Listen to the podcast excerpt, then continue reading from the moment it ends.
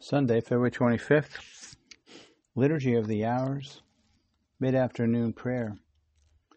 Let's pray in the name of the Father, and of the Son, and of the Holy Spirit. Amen. God, come to my assistance. Lord, make haste to help me. Glory to the Father, and to the Son, and to the Holy Spirit, as it was in the beginning, is now, and will be forever. Amen. And our mid afternoon hymn. Take up your cross, the Savior said, if you would my disciple be. Deny yourself, the world forsake, and humbly follow after me. Take up your cross, let not its weight fill your weak spirit with alarm. His strength shall bear your spirit up, shall brace your heart and nerve your arm.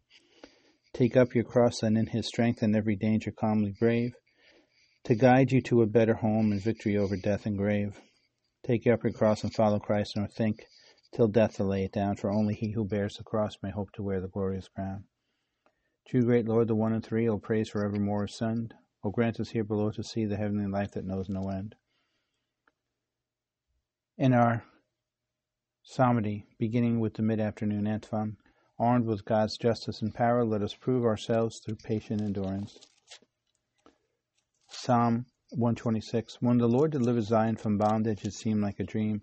Then was our mouth filled with laughter, on our lips there were songs. The heathen themselves said, What marvels the Lord worked for them. What marvels the Lord worked for us. Indeed, we were glad. Deliver us, O Lord, from our bondage as stream and dry land.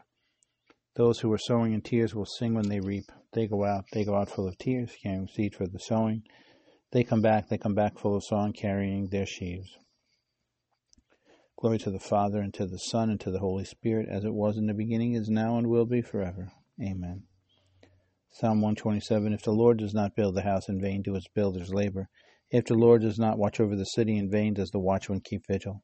In vain is your early arising, your going later to rest, you who toil for the bread you eat, when he pours gifts on his beloved while they slumber. Truly, sons are a gift from the Lord, a blessing, a fruit of the womb. Indeed, the sons of youth are like arrows in the hand of a warrior.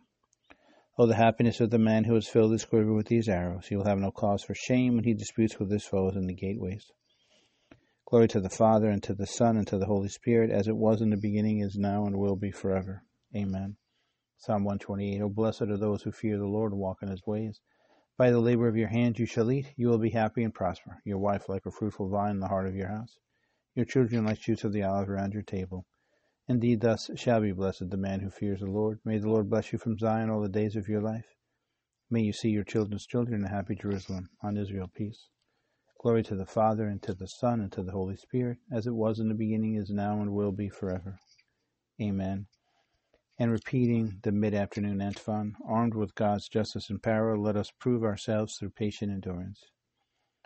And our reading is from Deuteronomy chapter 4, verse 29 to 31.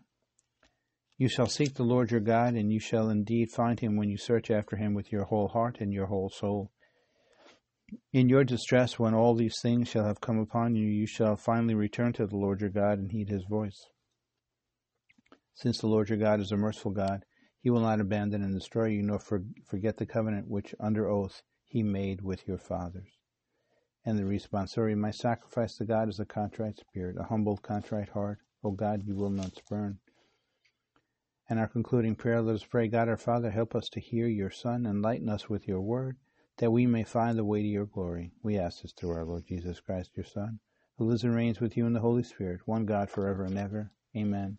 Let us praise the Lord and give him thanks. Amen. name of the Father, and the Son, and of the Holy Spirit. Amen.